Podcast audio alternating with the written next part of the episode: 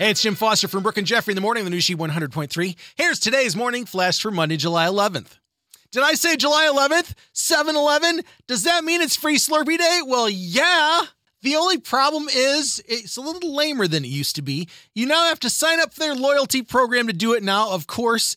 And thanks to the pandemic, you can't bring your giant cup or kid's kiddie pool anymore. You only get a small. Ugh. There are a couple positives along with the free small Slurpee. It's also available at Speedway stores. How cool is that? And there's a mystery flavor this year.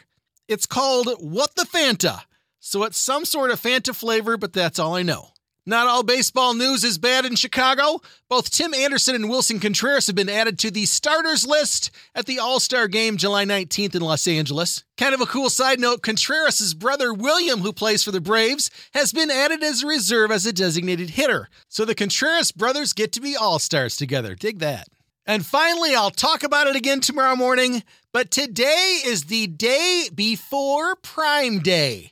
That's right, it's that day that you spend two days on Amazon buying more than you usually would at huge discounts. If you don't have an Instant Pot, go buy one tomorrow. There's your Monday Morning Flash. Have a great day, and thanks again for listening to the new Chi 100.3. Hits of the 80s, 90s, and 2000s.